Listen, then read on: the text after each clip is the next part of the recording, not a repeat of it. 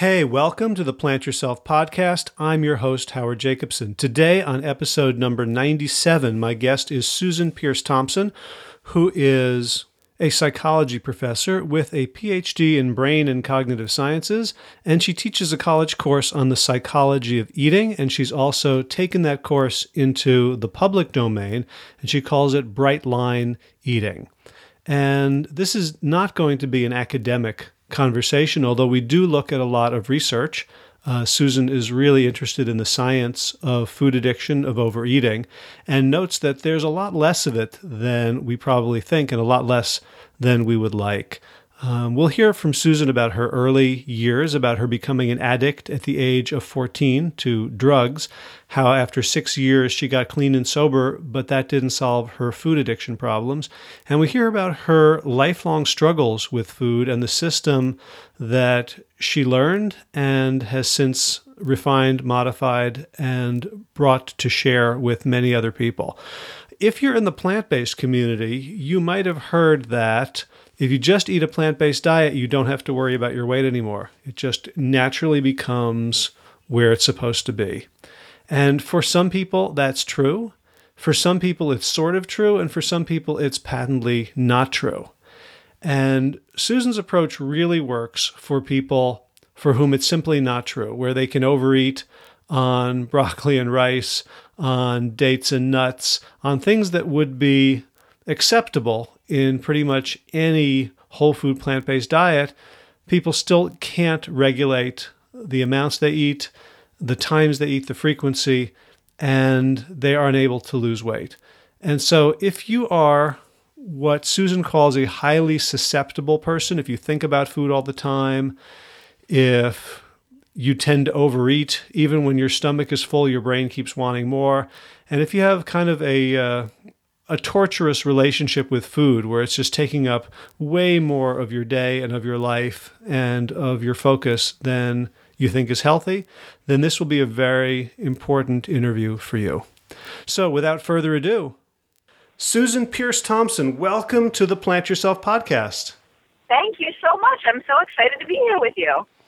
Yeah, I have been excited for this interview since I started hearing about you from from several people whom I'm on their mailing list, and I started kind of getting a, a rat a tat tat on my uh, on my radar screen. I hadn't heard of you earlier, but I started looking into your work, reading your blog posts, getting your free reports, seeing your emails, and it has changed the way I think about food. Just not, I haven't even like you know become a client or or or bought your your course. This is just the free stuff, and my head is already spinning. So I want I want to thank you for that. Well, I want to thank you because that's quite a compliment. I mean, you know a lot about food, and from a genre that I tremendously respect, even sort of respect slash revere. So the idea that the stuff that I'm putting out there could have changed the way you think about food actually kind of makes my head spin a little bit. That's really uh, very flattering to hear and exciting to hear, frankly. So that's that's awesome. Wow. Cool. So so so let's get into it. I have so many questions. So many of the things you say resonate and feel right, and a whole bunch of them I find myself resisting to some extent. And so I'm always suspicious of my resistance. Cuz some Right. You, yeah, you, I, am with you that. Usually, know, the stuff I don't want to look at is usually the stuff that I need to look at. Um, but let's let's just start with the with the the kind of the basic overview of of what you do and where you've arrived in terms of your your contribution to helping people eat well. Okay. So, do you have a question about that, or do you want me to just like start from the my like my story, the beginning of my story, Yeah, or well, where do you want me to go with that? Yeah, sorry. Let's let's let's start with just like you know your your elevator pitch about like what you do right now and how you how you think about it. Okay, so my elevator pitch is, you know, if I'm standing in an elevator and someone says, "Hi, I'm Joe. You know, I work for Staples. What do you do?" Um, that's always a tough question to a- answer uh, like that. But what I say is, um, I teach people how their brain blocks them from losing weight.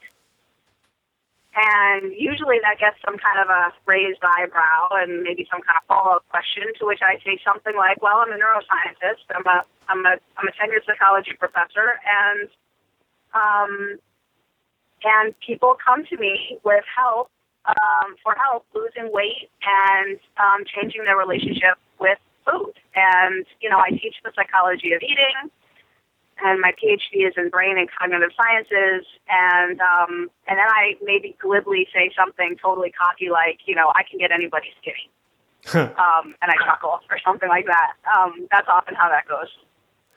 Cool. So so that's kind of how I was introduced to you by these emails, and frankly, I trashed the first several of them because I had a picture in, in my head that I knew what you were up to and I knew what you were about, and I'd heard it before and it wasn't going to be that interesting. And uh-huh. it was it was only like several people really said, "Hey, this is different," that made me start to pay attention. And mm-hmm. so I guess what one of the the things that really started getting me thinking that you were, you were onto something is an idea that you know I, I would call sort of you know one size does not fit all in that there are we have different different people have different brains and different relationships with food. And if you if you're just trying to copy someone else and you have a kind of a different brain relationship with food you're going to fail. Could you talk a little bit about i guess you call it the susceptibility scale how you first kind of came upon that concept and what it means yeah, absolutely. The the susceptibility scale is really foundational to how I think about um, people's relationship with food and how I help people. You know, I'm always wondering where people are on the susceptibility scale in order to tailor my advice to them, my feedback to them.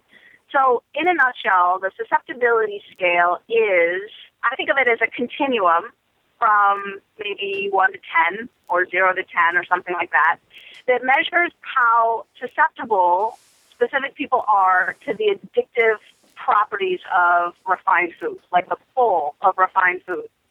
And so someone who is on the high end, like a 9 or a 10 on the susceptibility scale, experiences profound cravings for food and um, probably obsesses about food or thinks about food a lot, plans what they're going to eat, thinks about their next meal a lot, um, maybe spends a lot of time worrying about or thinking about what they have or haven't eaten, whether they're on or off their plan. Um, they are likely to experience um, eating and um, not feeling satisfied, like wanting to eat more, maybe even eating to the point where the stomach is screaming, I'm full, and the brain is saying, Yeah, but I don't want to stop eating yet. Like the mouth is wanting more, even though the, the like the body cavity is clearly full. Um, that's not enough to make them stop eating. Oh, I'm, I'm a 10 on this scale. So I'll say me, stop eating. Um, and so they experience not feeling satiated with food and and also a feeling of um, from time to time or maybe even very frequently feeling out of control with their eating. So saying I'm just going to have one and then having watching themselves have three or I'm not going to eat any of that today, and then and then deciding later on to change the rules and have some anyway, or I'm going to stop eating these foods and not being able to do it. So um, that's the profile of someone who's high on the susceptibility scale. And then on the other end of the scale, there's people who are on the low end, a one, a two, or a three, and they um, tend not to think about food very much. You know, their body screams at them, "Hey, I'm hungry," and they go, "Oh, right, I got to eat something," and they sit down and they eat something, and you know, they eat a little bit, they eat enough to feel satisfied, but satisfaction quickly sets in, and um, along with satisfaction comes an immediate loss of interest in food, you know, or some kind of rational decision to like, you know, that's probably enough. I think I'll save this for later. This would probably be good if I boxed it up and I'll have it later. They don't frequently experience um, being out of control with their eating, and they don't obsess about food. They're not thinking about it a lot in between times. And, you know, then there's people in the middle who, you know, maybe relate to some degree to cravings. And I, I always say, um, really only half kidding, that I think the people in the middle of the scale are the most dangerous when it comes to sort of our societal understanding of obesity, overweight, food obsession, what to do about it. The people in the middle of the scale often have had their own experience with what they might call sugar addiction or food cravings, or maybe they've been overweight or something.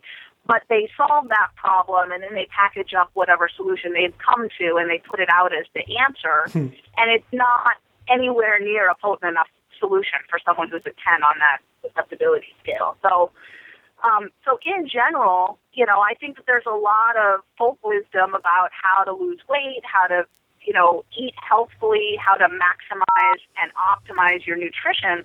But a lot of it is coming from people who fundamentally have never had that bad of a food problem. Um, and so their advice about how to eat for optimal nutrition would be great if those of us who are really high on the susceptibility scale could stick to it. You know, I think a lot of people are walking around knowing that they should be eating broccoli and not donuts. Um, but being able to stick to it is a whole other story. So um, that's why I think that, you know, for a lot of people who struggle chronically with their eating and or their weight, you know, possibly both, um, following the advice of someone who's been successful and is incredibly high on the susceptibility scale, or at least as high or higher than you are, is what's important because that's the way that you know that you're getting a solution that's potent enough. Got it. So, w- whenever I hear anything like that, the researcher in me always wants to um, make it jive with what I know about sort of human evolution and and biology and and nature. So the first thing I heard was that you mentioned that this is the susceptibility to the pull of refined foods.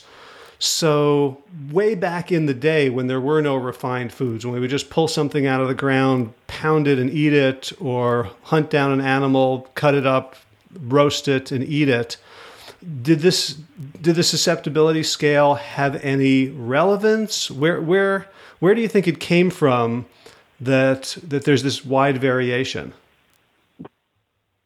It's a very interesting question, and you know, I'm I'm going to sort of um, plead lack of time machine. Like I would love to go back, you know, 500 years, 5,000 years, 50,000 years, and look around and see if there's anybody like hiding in the back of the cage, binging, binging on, you know, papayas and you know sweet potato roots. I I don't know if if people did. I imagine it was pretty rare. You know, nothing like the pandemic that we've got going on now. Right. I mean, um, I, I would. You know, sorry, I, I would think that you know the uh, the to be a ten on the susceptibility scale conveyed certain evolutionary advantages in in times of feast or famine. Yeah. So here's here's what I think the research shows on that.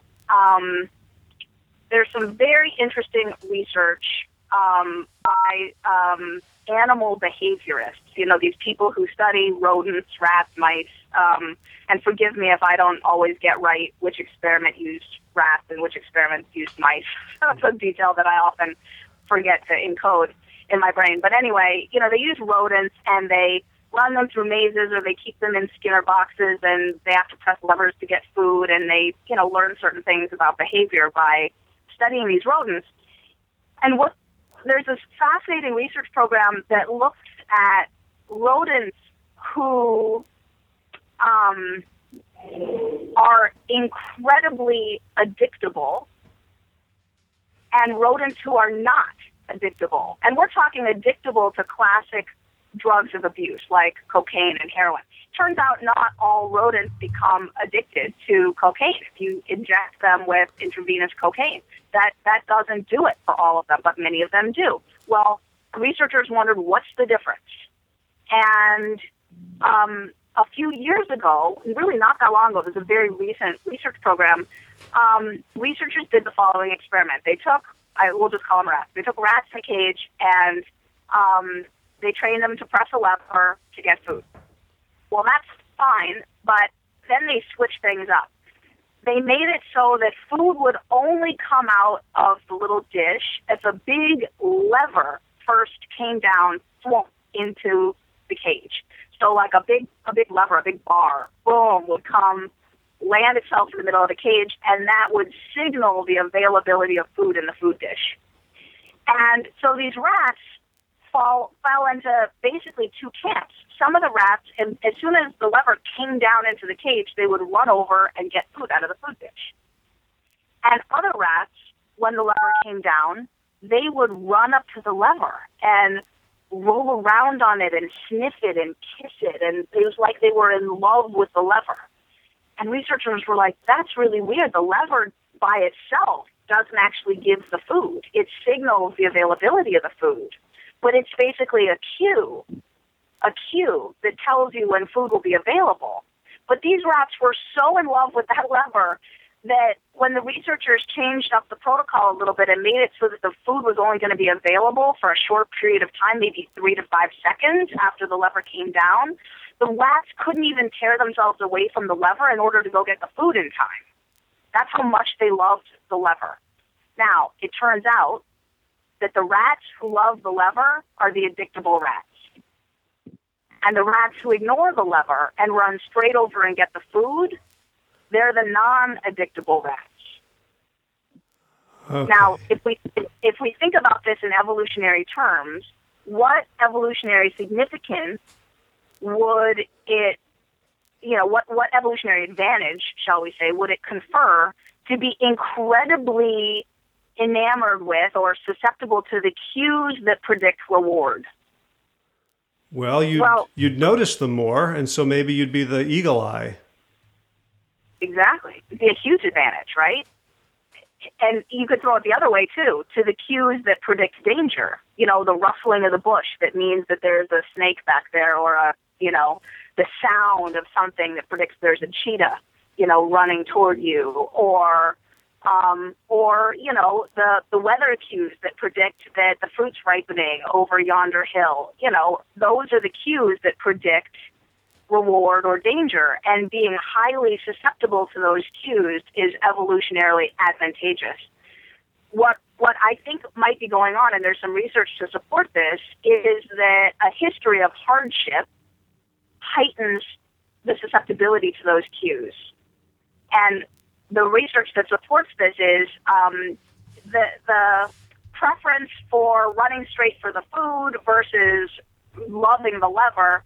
It turns out that that's a genetic preference. That rats who love the food give birth to rats who love the food. Rats who love the lever give birth to rats who love the lever. But it goes beyond genetics, as everything always does, and there's an environmental difference too. Because if you take mommy and daddy rats who love the food, so they're not addictable rats. They're not very susceptible to the cues that predict reward, and they mate together and give birth to a litter of little rats. And then you rip those rats away from their mommy and raise them in isolation. You can change those baby rats into rats that love the lever and are addictable. And what you've just done is through environmental hardship, you've created a susceptibility to addiction. Huh. Wow, I, I, want to explore, I want to explore that, but first I can't resist um, pointing out that probably some some self help rat author wrote a book called Fifty Ways to Love Your Lever. you got me. So. I'm a big Paul Simon fan. That's cute. oh goodness. Sorry. So that's all right. That's cute. Yeah. Um, I will remember that when I tell this story. Fifty Ways to Love Your Lever. so, uh, so where does all this leave us? So, first of all, you know, there's a genetic predisposition to addiction. I think everybody knows that. There's also environmental triggers, if you will, or, you know, uh, predispositions to addiction. I think that that rings true for many people too. And for in terms of food, where this leaves us is if you think about what it means to be incredibly pulled in beyond your control to the cues that predict food rewards, you now start to have an explanation of what might be going on with the obesity pandemic. Because if you're pulled in beyond your control to the cues that predict reward, it means that your car is turning involuntarily into the driving the, the driveway with the golden arches. You're just drawn to those golden arches because that that cue predicts rewards. It means that watching TV at night is a fool's errand because you know, the commercials with the swirling chocolate are going to pull you toward your cupboards, you know, and toward getting food that maybe, you know, your body doesn't really need. It means that, you know, you know, if you have a habit set up where you're walking down a hallway at work where there's a vending machine and you you you you know you know that there's a food reward available there, it's going to be very very hard to break that habit of stopping and getting that food. You know, et cetera, et cetera, et cetera. Our society right now is set up so that you know you can hardly take a breath or walk ten feet without being confronted by some cue that's going to predict food reward. And I just want to throw in one last thing here, which is going to feel like the the clanging of the the the jail cell of eternity for a lot of people, which is that your own emotional states are cues that predict food reward. So, you know, if you're used to feeding your face when you feel bored, depressed, sad, angry, fearful, um, excited, whatever, just the presence of those emotional states can be cues that send you running for food. Um, so, you know, this is why people start to eat better or diet or whatever you want to call it. And, you know, with a huge, you know, oomph of willpower can keep at it for a little while. But, you know, six months later, a year later, they're as fat as ever. And it's because they don't have a way of getting, escaping these emotional, visual, auditory, time based, location based cues that pull them in and they, you know, keep going back. Yeah. So, so th- this this feels to me like sort of a an uh, accidental height of ingratitude. Like the way you describe the people who are highly susceptible is like they're the people you'd want around if your tribe was going through a rough patch. Like they're the ones right. most likely to to find the the hidden food supplies, to to to to warn you of danger.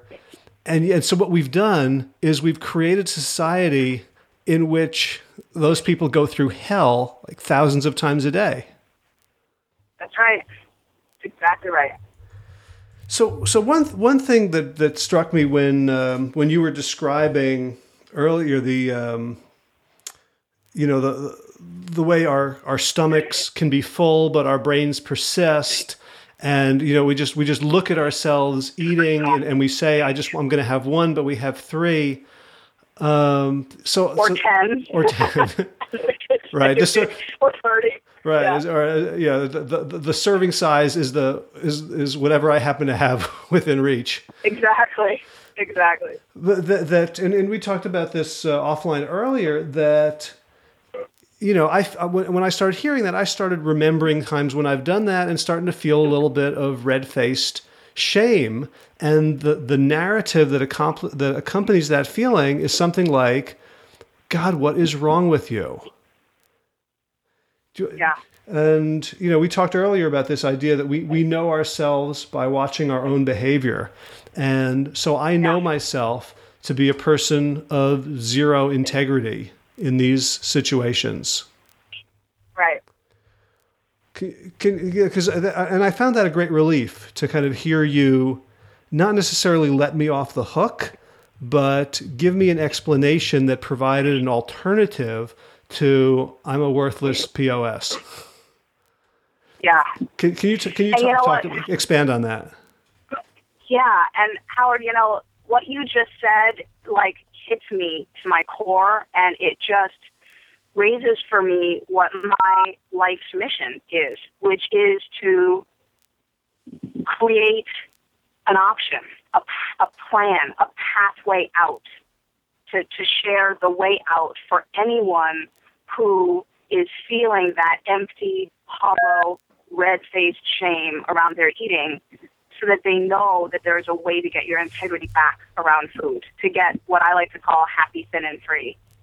And I I lived with that shame of my eating for most of my life, and um, you know I'm a 10 plus plus on the susceptibility scale, and I've binged in ways that most people could hardly fathom. And um, that that lack of integrity that exists when day after day, month after month, year after year, I was promising myself that I would eat one way and then I was eating another way. Or I was prom- promising myself I, I would stop, you know, at one serving and then I would have so many more.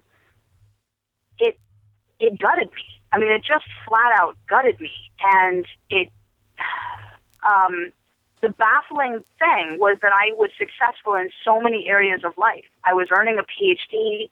I could run a marathon. I was happily married.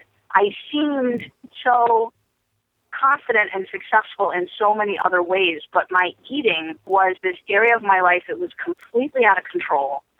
And um, some I didn't make up the solution to this. I, I call the solution bright line eating, but you know, it came to me in the form of a 12 step program for food addiction. And someone shared it with me and it worked. And I've been trying everything under the sun, including other 12 step programs that hadn't worked for me. Um, and when it worked, it was like everything just clicked into place. When the bright lines were bright enough, everything clicked into place. And suddenly one day at a time by committing what I was going to eat and then eating only and exactly that, this system created the pathway by which I could get my integrity back. And today I trust myself around food. I I I no longer live in that hell of of feeling disempowered and a lack of control around food. Um, I weigh what I want to weigh. I eat the way I know it's best for me to eat, and there's sort of a, just a period at the end of that sentence, like end of story. And the fact that that is my truth today is the biggest miracle in my entire life. And I just really want to share that pathway with others. And, you know, it's not it's not for everybody, and it's certainly not for the faint of, faint of heart. It's for people who really know that they want a, a way to, to get out of that conundrum, that stuck place and you know who really are willing to do what it takes to get happy, thin, and free. And that's my life's mission: is to share that roadmap. And I'm not at all in like the convincing business. You know, if somebody's like, "Oh, that's not for me," I say, "Fine." Believe me, I wish it were for me too. You know, like if it's for you, then it's like there's freedom. But if it's not for you, then don't do it. You know, like I'm I'm not here to tell anybody they should be eating according to the bright line eating way, but for people who need it, it can feel like the breath of life itself. It can be just the missing piece that they never had. And that's what it was for me. So that's my mission is to share that. So I know you're not shy about sharing your story. Um, I, I am recalling a blog post about your, your cookie dough binge. Do you, can you give us like a little bit of the backstory? Because so far, you know, you you sound like you know a scientist, very well, you know, put together, a good grasp of all the research literature, and we forget that scientists are human beings and they have their own problems. Like you know, we think of like the professor on Gilligan's Island who's got the answer to everything, but that's that's not really how it is. Could you t- talk about you sort of the the human side of your of your story and your quest? Yeah, sure. Um, you know, my my fatal flaw has always been addiction. Um, I've just been an addictable person from a very young kid. And, um, you know, I also was heavy from a young age. You know, I think I, I was probably a normal sized kid, not skinny, but not huge until I was about 12. And then, and then I was overweight and, um, I didn't like being overweight and I started to try to diet and what I found um, was the world's best diet, which was drugs. and, you know, things like crystal meth, which just make you not want to eat at all, which I just thought was um, a, a gift from the universe straight to me. I mean, I just thought that was amazing. So I developed quite a drug problem. And um, it got worse, and I dropped out of high school. And I developed a cocaine and then crack cocaine addiction. And so, you know, at my bottom, I was a crack addict and a high school dropout, and I ended up getting clean and sober at the age of 20. And um, just after my 20th birthday, and my whole life changed from there. I went to community college. I went to UC Berkeley, got 4.0s, spoke at the graduation. But getting clean and sober from drugs and alcohol did not solve my food problem. As a matter of fact, you know, once I didn't have drugs as a go-to, um, you know, food addiction blocker, essentially, um, my eating was just as bad as ever. And that started the sort of 12 step food program round, trying to find a solution there that would match the solution that I found for drugs and alcohol. And I um, went around and around and around with no relief um, for like seven or the next seven or eight years and just getting fatter. So at that point, you know, I'm, I'm married now, I'm in graduate school, and now I'm obese and I, I didn't even know I was obese, but I was obese. And the binges were really bad, and the eating was out of control, and um, knowing that there was freedom from addiction in other domains, which I had experienced, you know, from drugs, from alcohol, from cigarettes, I experienced freedom. I couldn't, it, it was like crazy making that I couldn't reproduce that freedom with food. And over the years, I got clearer and clearer on the specific foods that caused me difficulty. You know, sugar was obviously a problem. And then when I took the sugar away, flour became a problem. Um, and even knowing that, I couldn't get free until I joined up with some folks who really took their abstinence from sugar and flour very seriously. And in, in the sort of womb of that community, I was able to get free and um, they taught me about what I now call bright line eating. You know, and the the four bright lines are no sugar, no flour, eating only meals, and bounding the quantities. I use a digital food scale to bound my quantities, um, partially to make sure I eat enough. You got to eat a lot of vegetables and a lot of you know healthy foods in order to you know um, in order to make it all work, you've got to eat a lot, a lot more of the foods that you should be eating than you probably realize, but also to make sure I don't eat too much of the, of the other foods. So, um, so sugar, flour, meals, and quantities. Those are the four bright lines. And, um, you know, I don't think it's an exaggeration to say they saved my life. They certainly saved my sanity and my self-esteem. And I lost like 60 pounds in six months, shrank from a size 16 to a size 4 and that was um, a lot of years ago. That was back in 2003. You know what? 12. This May will be 12 years ago. So, um, and then you know, I I graduated from my PhD program. I did a postdoc in Sydney, Australia, and I you know taught at several colleges and universities around the world. And um, you know, now I'm a tenured professor at a community college in Rochester, New York, Monroe Community College in Rochester, New York. But I'm taking a leave of absence from that position because I I'm I'm now committed to growing the Bright Line Eating movement, and um, it's taking up pretty much all my time. So that's sort of the next stage of my career. But that's you know the human side is I'm a dope thief. It's basically it, and my my dope of choice is sugar and flour. Um, that's basically you know as as raw as it gets. That's that's it. You know. Um, so. Wow.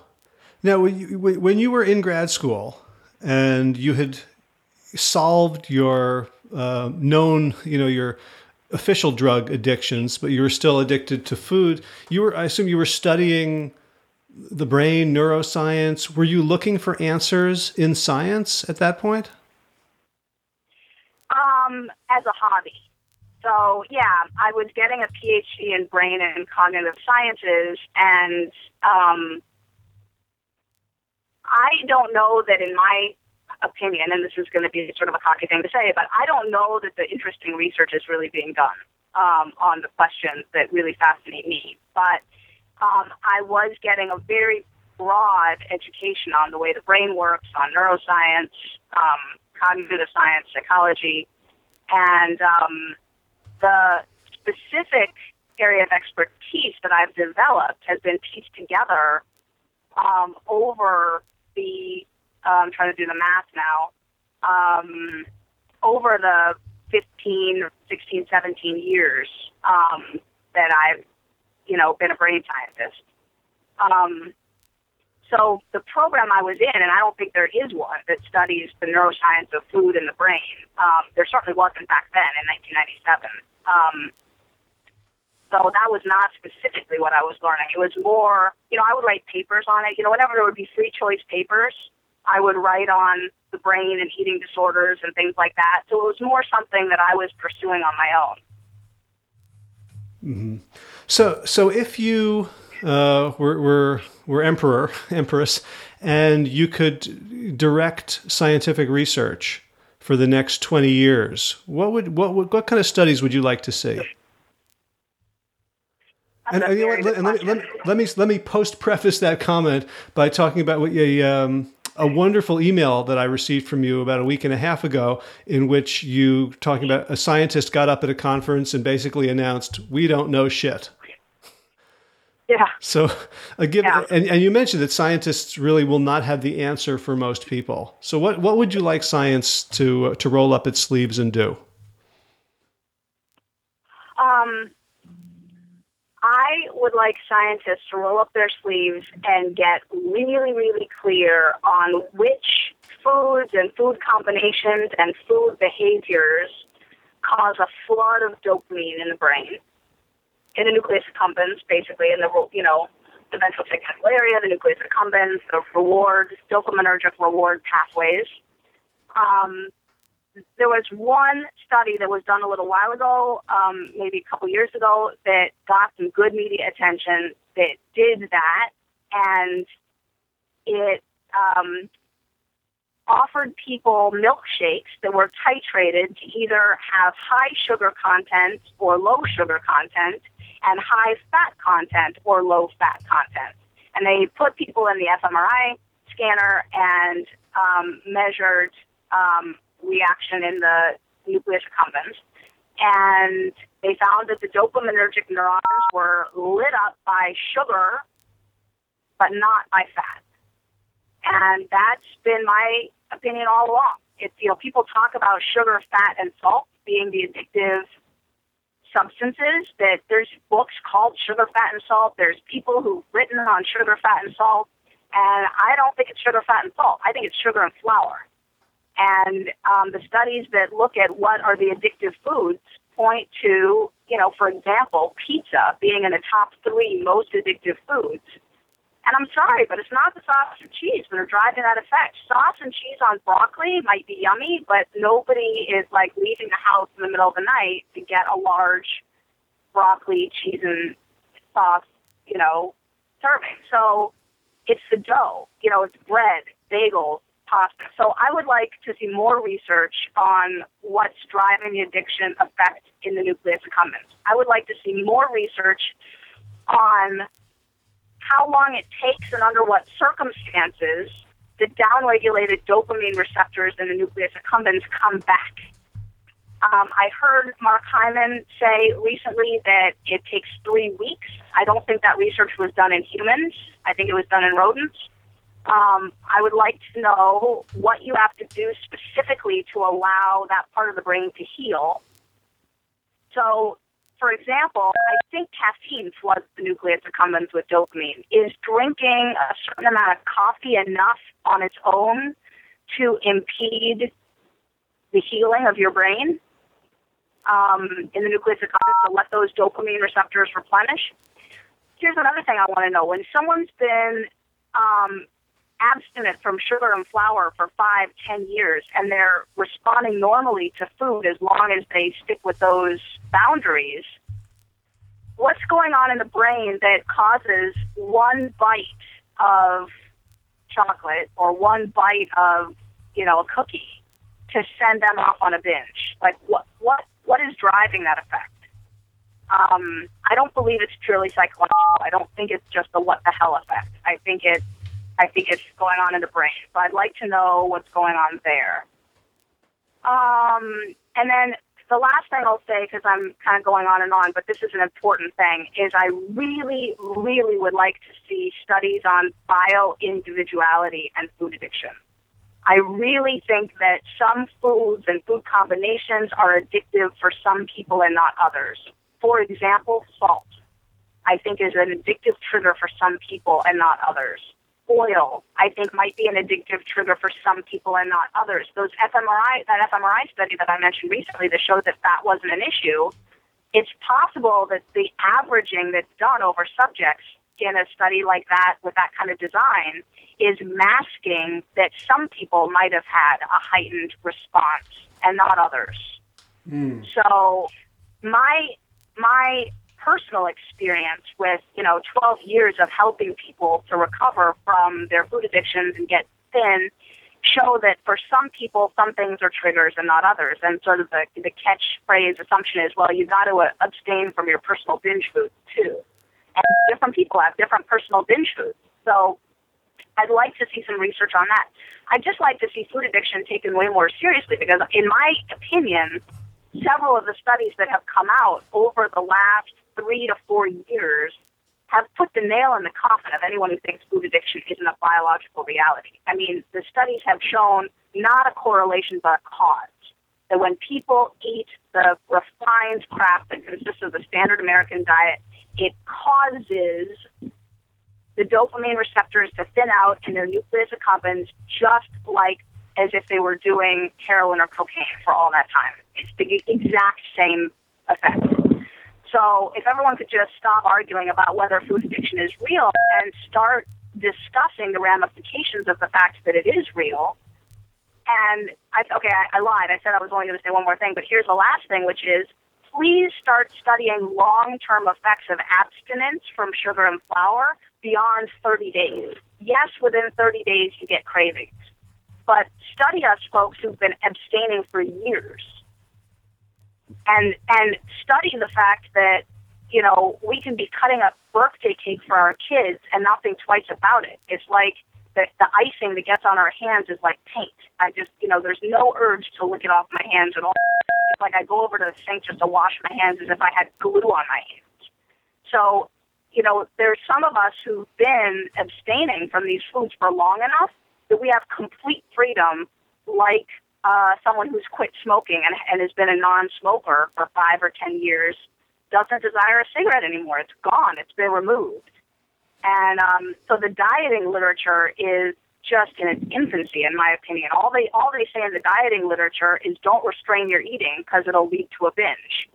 Well, that's true if you're just looking at the first month, you know, week or or 30 days. Restraining your eating leads to heightened cravings.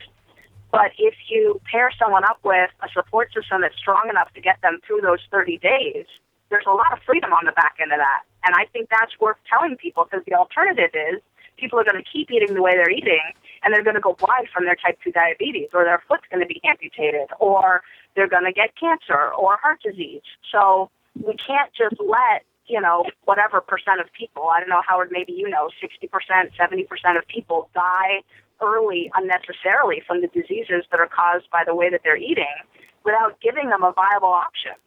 And telling people that complete abstinence isn't possible or isn't helpful is just a lie. And I would love to see people start to study the reality of the fact that for people who are addicted, quitting is a really viable alternative. Mm. So I've, I've known people who've been in like Overeaters Anonymous, and one of the things they've pointed out is that food addictions are much trickier than drug addictions because when you say no to cocaine, it's a it's a very bright line. You don't you know you're, you but but food you have to eat something. So um, you know, and as a researcher who has been focused on a, a sister question, but actually a quite different one, is like which foods have been shown to be harmful for humans.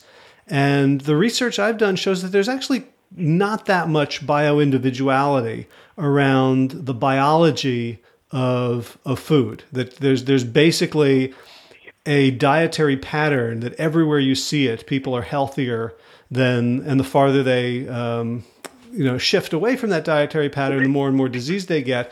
But it feels like what you're what you're adding is like uh, rather than just a categorical good and bad, it looks more like a matrix like there's some foods that are fine in moderation, but it turns out that there's a whole bunch of people who simply can't eat them in moderation. Um, yeah. So and, and and for me, you know, I get a little nervous because it's, it's much messier to kind of assess um, you know, we can't just do we can't do the same kinds of studies that we do around you know epidemiological studies of, of eating lots of animal protein and saturated fat or sugar and then comparing biological results. It's like the, the brain is a much um, harder organ to to figure out what's going on. Yeah. Yeah. Um, so i want to back up to the first thing you said, which is, you know, people say it's much harder to deal with food addiction because you have to eat. And on the one hand, I agree with that. In one way, I agree with that. But fundamentally, I think that that is a smokescreen for the fact that um, a lot of people just haven't gotten clear enough about what their bright lines are. So in my program, Bright Line Eating, um, we define what to eat so precisely that it the the analogy to an alcoholic or a heroin addict abstaining from alcohol or heroin is a perfect analogy. There is no confusion that someone in my program suffers from what they're supposed to eat. Like any single bite of food is clear. Is that yes, that's on my plan, or no, that's not on my plan? Like I have zero question about any particular bite of food, whether that's the first drink or whether that's a glass of water and I'm free to have it. You know what I mean? So mm-hmm. if, if, if you're clear enough about I don't eat sugar ever, I don't eat flour ever, and I weigh and measure my food and I only eat my three meals a day, then after you've weighed and measured your plate of food according to the food plan that you have, it's this huge, abundant, gorgeous, colorful plate of food that fills you up completely, brings you to the next meal effortlessly. But if you eat any bite of food in between those meals, that's not your food. That's picking up the that's that's that's taking a shot of whiskey. So there's no there's no confusion about what to eat on my plan, and and I bet there's people listening right now who who are thinking to themselves, that sounds crazy. That sounds like hell. Why would anyone ever do that? But I bet there's other people who are thinking, ooh, that's a really good idea, and that, that sounds like freedom to me. If I knew exactly what to eat, it would help me lose all my excess weight and keep it off and I didn't have to plan or worry or wonder, and I just knew what I was supposed to eat, that would be my idea of heaven. So I think people partition, part, uh, partition themselves out by like, you know, some people really want to do this because they've suffered enough and they don't want to be overweight anymore and they don't want to beat their head against the brick wall and have it bleed anymore. And for other people, they don't need it and or they don't want it, and that's fine, so they don't have to do it. You know. Mm-hmm. So, so as as a uh, as a marketer, I have to say that this this concept of the bright line and really sticking to it categorically, it kind of the opposite of the way we have been taught to do weight loss. That when you yeah. you know that when you when you look at the you know the, uh, the the marketing of weight loss plans, it's basically you can lose weight and continue eating all the foods you love. Right. So could, could you kind of critique um, the, you know our our society's like most popular existing solutions on weight loss and kind of how they fall short or not based on your discoveries? Yeah, sure. I think all of the existing solutions, major solutions that you that people would think of, major weight loss chains, will work if someone's quite low on the susceptibility scale if someone's gained weight just out of lack of attention and you know eating what's around and letting themselves overeat and now they've got 30 or 40 pounds to lose and they want to go do a national weight loss chain that's going to restrict their calories that'll work. If you're like a three or a four on the susceptibility scale then go and lose your weight. I think that's going to be fine. Um, if you're somebody who eats you know a one point brownie and then has another and then another, and then another. And now you're thinking, okay, I didn't mean to have four of those, but okay, now four. What do I have to do now? Do I have to go run for 30 minutes? How do I get some extra points here? At the end of the day, I was out of my points. Can I use carryover points for the week? Oh my God, I'm looking through the, you know, if that's what happens in your brain, then that national chain is not going to work for you. Um, so I am kind of stunned, to be honest, that bright line eating is having the success that it's having because I was pretty scared to put out this message of, you know what? No, you can't eat all you want of all your favorite foods and lose weight. Like, duh. And you can't put a jiggly belt around your middle and jiggle, jiggle, jiggle your way to a slim physique. Like that, it's not going to work. But what I'm finding is that people, you know, the, the average dieter tries four or five new attempts each year. And there's 108 million people spending money on weight loss solutions in the United States alone in any one year. 108 million people. And what I'm finding is that the weight loss consumer is pretty savvy and they know that that stuff doesn't work. They've tried it. They've been to Weight Watchers and and they lost some weight, and then they've gone a few years later. They lost less weight. They've gone a few years later and they lost no weight. And you know now the thought of like redoubling efforts and going to Weight Watchers again is like you know there's got to be something else. Mm. But at some so, po- at some point, don't people just blame themselves? I mean, I hear this all the time. I'm I'm weak. I have no willpower. Um, I have I have low self esteem. I eat for emotional reasons, and until you know, and my life yeah. sucks, or or I'm in a bad relationship, or I hate my job, and therefore I I have no control until that changes. How, what do you what do you say to people who uh, who feel that way? Yeah, that you know the answer to that, Howard, is something that you alluded to, but we didn't flesh out earlier in this conversation, where you alluded to uh, the self perception theory, which is that you know yourself by watching your behavior. And what I've experienced from helping literally thousands of people to lose their excess weight and keep it off is that once people start sticking to a plan of eating, most of their psychological issues and low self esteem and all the things you just referenced get better. Maybe not all, but I would say about 80%. And you know, usually you're left with something that you need to deal with. But the re- the reality is that people have come to the conclusion that they're weak-willed, that they don't love themselves because they've watched themselves plan out in all earnestness a, a, a diet and exercise regimen that they are committed to sticking to and they have watched themselves turn on a dime and decide not to eat that after all and to decide to reward themselves with getting a pizza because it's Friday night and they're exhausted and they don't want to cook dinner.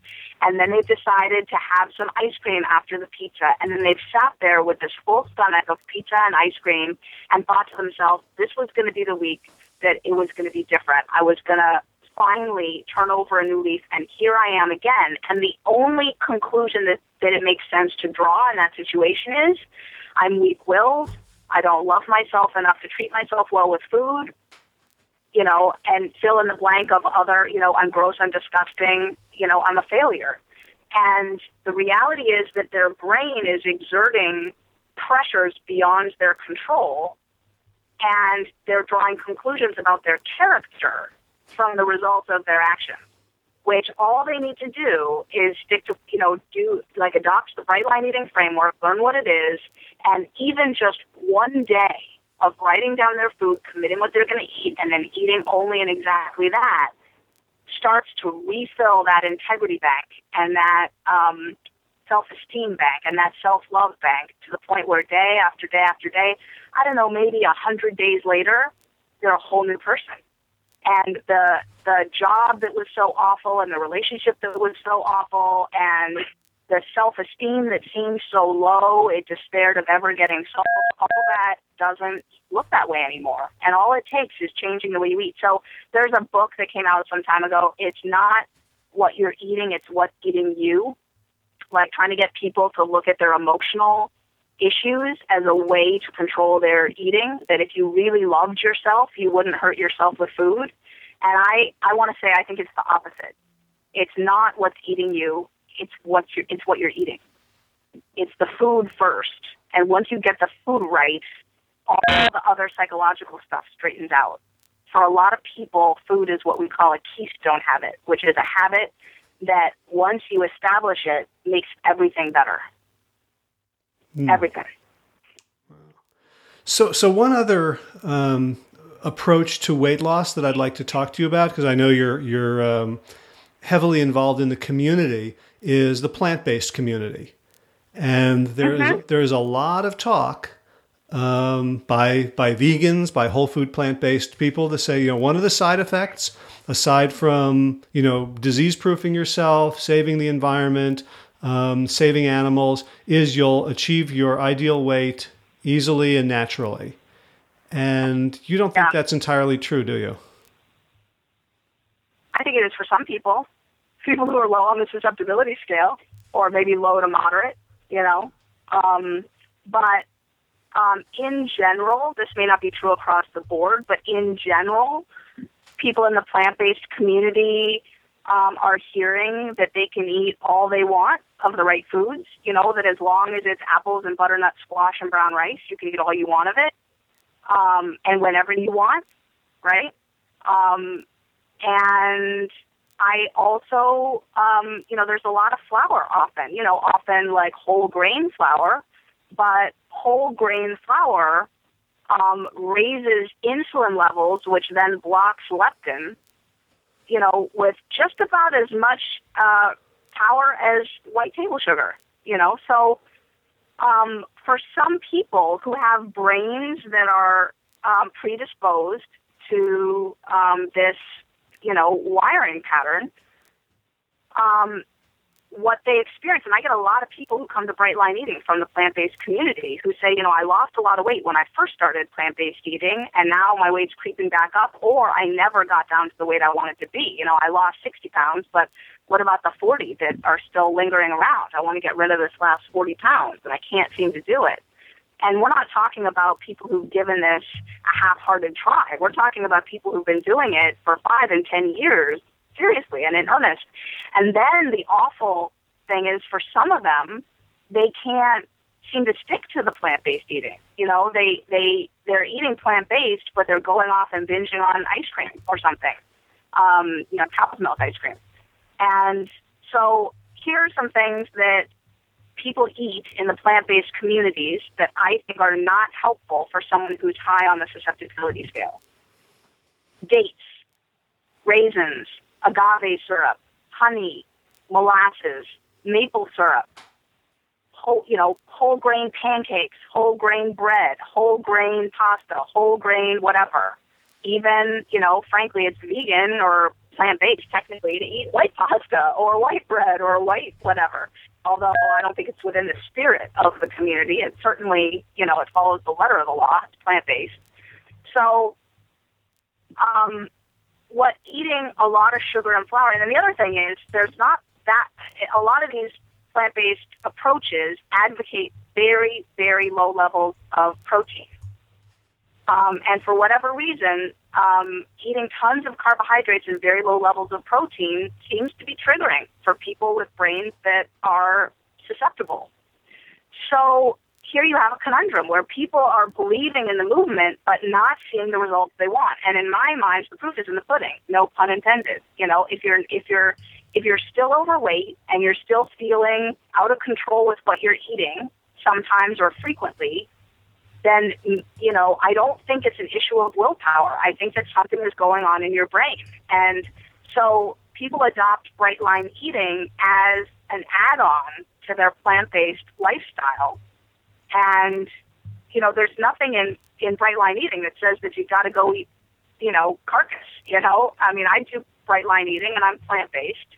Um, so adopting additional bright lines that keep people safe from binging on excess quantities, binging on, you know, date oat bars and black bean brownies and, you know, whatever the vegan organic treat du jour is. I mean, I'm sorry, but I think, you know, or, you know, organic vegan cookies are basically, you know, crack could be organic and I still wouldn't eat it, you know, or smoke it, you know. Um, so if it's triggering, then I think that there's people who need to abstain from these things even though they're plant based. And I think that the advice to eat all you want of the right food is advice that's very well meaning and coming from people whose brains and physiology work differently from some other people. And so that's where the, we come back to the susceptibility scale. You know, we didn't we haven't talked here, Howard, about leptin, which I think is other than dopamine, which we did talk about a little bit. Leptin is the other part of the brain science that I think re- people really need to hear about, which is when insulin levels are too high, it blocks the brain from seeing leptin. And leptin is the hormone that says you don't need to eat anymore. You're totally satisfied and full. And without the leptin working, people keep eating past the point of what their body needs. And the, a, a, a pure plant-based diet that's very, very low in protein is not going to be the right composition on its own without some slight modifications, like getting a little more protein from more beans, you know, more nut, more soy, more whatever. Um, not going to be the right composition to bring some people's insulin down low enough for them to see their leptin. And when plant-based eaters get on the Bright Line Eating program, you know, their weight starts to fall off and they feel free, they feel happier, and it's like this eureka moment. Like, oh my gosh, I've been struggling trying to achieve this balance and freedom and neutrality with my diet, and I just couldn't get there. Not not just by following the plant-based eating movement. There was too much too much quantity and too much too many triggering foods. You know, like like dates mashed into flour, you know, and baked in the oven or whatever. You know, like that's triggering for some people. Mm. Oh. So, um, just be- before we close, I know you're you're uh, as a scientist. I think you're working on a um, a kind of instrument to measure susceptibility. But un- until Yeah. until we have something like that that's been you know scientifically validated and all that, are there sort of common sense questions that people can ask themselves and observe their own behavior to kind of peg themselves as low, medium, or high? Sure, sure. So, you know, one of the questions is do I feel unsatisfied after eating? Or, you know, maybe three, four, three fourths the way through a meal? Do I still feel sort of a pull to eat more, even though other parts of my brain might be telling me, you know, that's probably enough? You know, do I feel lack of satisfaction? Um, if you feel that intensely and often, that's high on the susceptibility scale. If you can relate to that, but it only happens sometimes, that's medium on the susceptibility scale. And if you, you know, mostly eating makes you feel satisfied, then you're low on the susceptibility scale. So another question would be, um, do you feel a loss of control when you eat sometimes, where you're eating and you know, you promise yourself to eat some and you find yourself eating more. Your your eating feels out of control. Again, high, medium, low. How much? Um, do you binge? There's another question for you. Um, do you feel cravings? You know, how intense? How often? Do you feel cravings for foods? You know, are, are they strong enough to like get you out of the house to go to the store, or strong enough to you know, rearrange your day to make a batch of something because that's what you got to eat, or you know, how, like what what kind of food obsession do you have? Do you feel like what you've eaten or not eaten, how much you've exercised or not exercised, um, whether you're on or off your plan, like how much of your psychic energy does that take up? Like if you make a pie chart, again, no pun intended, are you spending more of your time on that stuff, more of your mental psychic energy than you would like to? If you find that what you've eaten or not eaten, how well you are or not sticking to your plan, is something you're thinking about a whole heck of a lot, that's high on the susceptibility scale. Um, I think those those are the kinds of questions that people want to be asking themselves. Gotcha. So, so then for folks who find themselves in the the middle to high, um, there's something about sort of just hearing about bright line eating that reminds me a little bit of you know Nancy Reagan's drug campaign, "Just Say No." What, and I know that you Yeah. you offer a lot more beyond you know don't don't eat that. Um, so for folks Right. for folks who are feeling out of control and have resonated with what they've heard in our conversation, what's their next step? Um, yeah, I do want to reassure people that I'm not here to say stop eating sugar and flour. It's like if I could do that, thank you very much, I'd be skinny already. You know, like um, so I'm not here to say just don't eat those foods. I'm here to support the people who can't not eat those foods and to say there is a way. There is a way, and the whole system works together. It's not just about white knuckles abstinence from those foods. It's certainly not. Um, and what I would say is the next step is to check out. I have a free gift that you could read. I have a report that I wrote last summer that I think you might like, and it might give you a better sense of what bright line eating is all about. And it's quite a, a, a lengthy meaty document. It's amazing how much food references come into our, you know, it's a meaty document. um, and I think, I think you'll love it. And you can get it, you can download it for free at happythinandfree.com. So it's happy, H A P T Y, thin, T H I N, and A N D, free, F R E E dot com. And it's totally free, happy.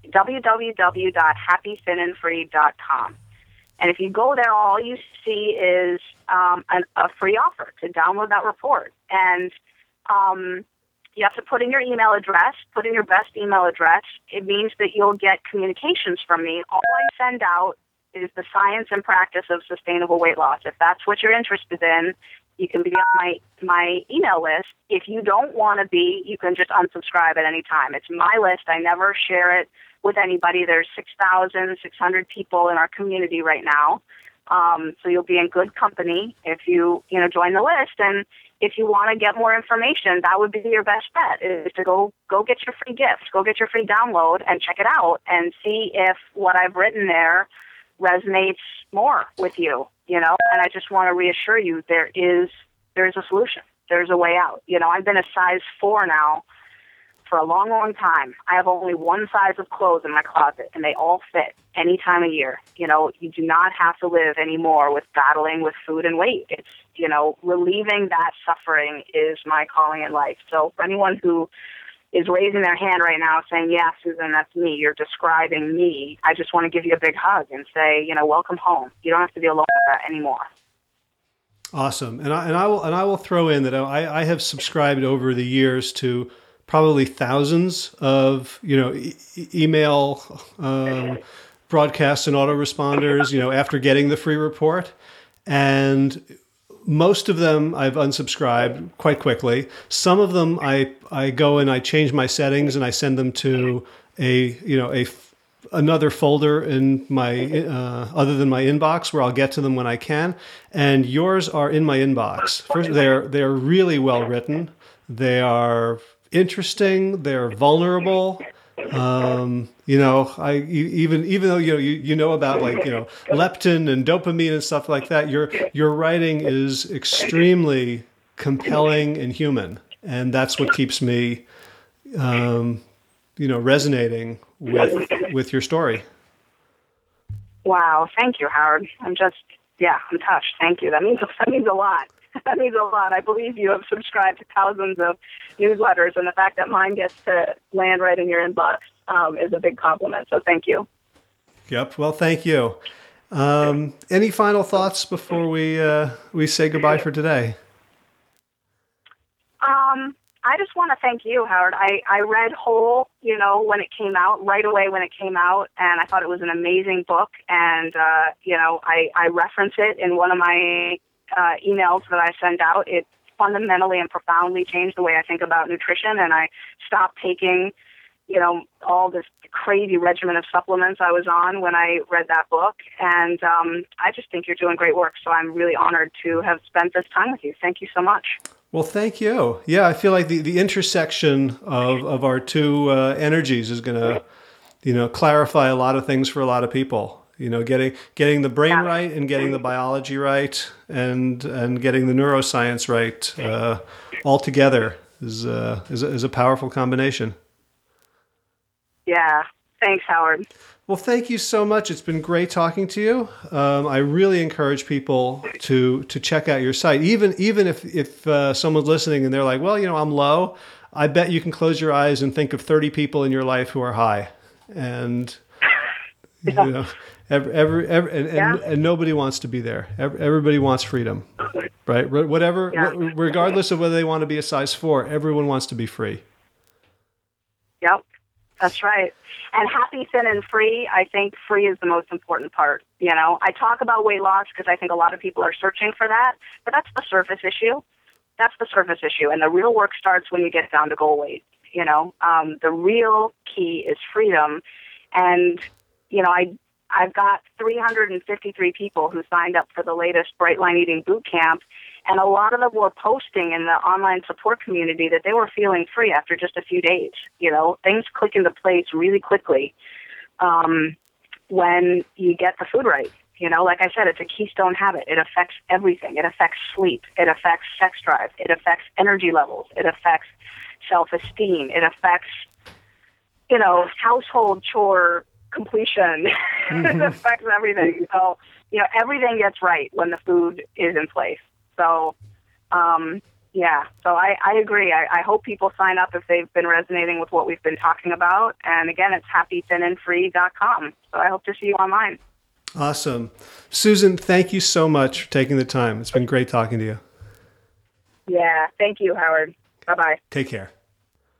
I hope you got a lot out of that interview with Susan Peirce Thompson. I urge you to check out happythinandfree.com to get her free report. She is a great writer. A lot of scientists that I work with and interview aren't such good writers. They've got interesting material, great ideas, but it really takes a lot of hard work to understand them. Not with Susan. She really writes in a very personable fashion. I urge you also to check out her blog. Both of those are linked in the show notes for this episode. And she tells some really vulnerable stories about one of my favorites is her cookie dough binge. Um, there's just there's just a lot of really deep material, and if you are struggling with with weight issues and with food issues, uh, you'll recognize her as a kindred spirit at once. Upcoming shows. Next week, I talk with Ben Chesler, an entrepreneur, a social entrepreneur who is using his smarts to help solve our food crisis, the, uh, the issues of hunger and food waste. And then coming up after that, I have the 99th and 100th episodes of the podcast, and I'm keeping those under wraps for a little bit. It's a couple, it's folks who I am very inspired by, and we haven't finished the second interview yet, so I don't want to jinx it but uh, stay tuned. And with that, as always, be well, my friends.